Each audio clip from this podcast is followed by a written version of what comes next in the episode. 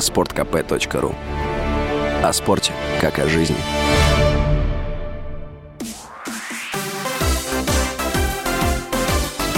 Новости спорта.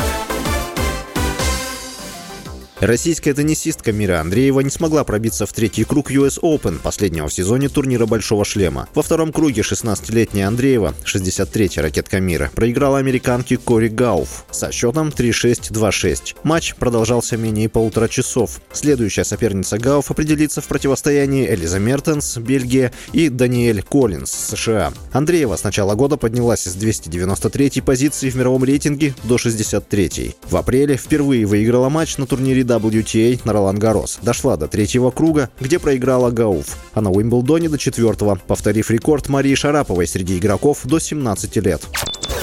Российский футбольный союз объявил обновленный расширенный состав сборной России по футболу на сентябрьский сбор. Список доступен на сайте. Тренерский штаб вызвал на учебно-тренировочный сбор, который пройдет в Новогорске с 4 по 12 сентября 49 футболистов. Среди них оказались полузащитник Монако Александр Головин, форвард Спартака Александр Соболев и нападающий ЦСКА Федор Чалов, голкипер Краснодара Матвей Сафонов и защитник «Зенита» Вячеслав Караваев. В сентябре сборная России должна провести товарищеский матч против команды Катара. Встреча пройдет в Дохе 12 сентября. О других соперниках будет объявлено позднее. Сборная России не выступает на международных турнирах с февраля 2022 года из-за санкций Международной Федерации футбола и Союза Европейских футбольных ассоциаций.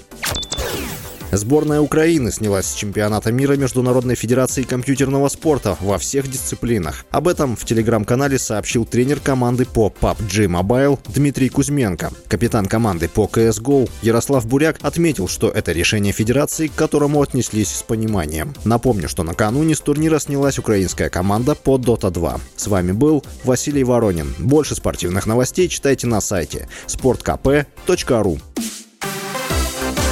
Новости спорта.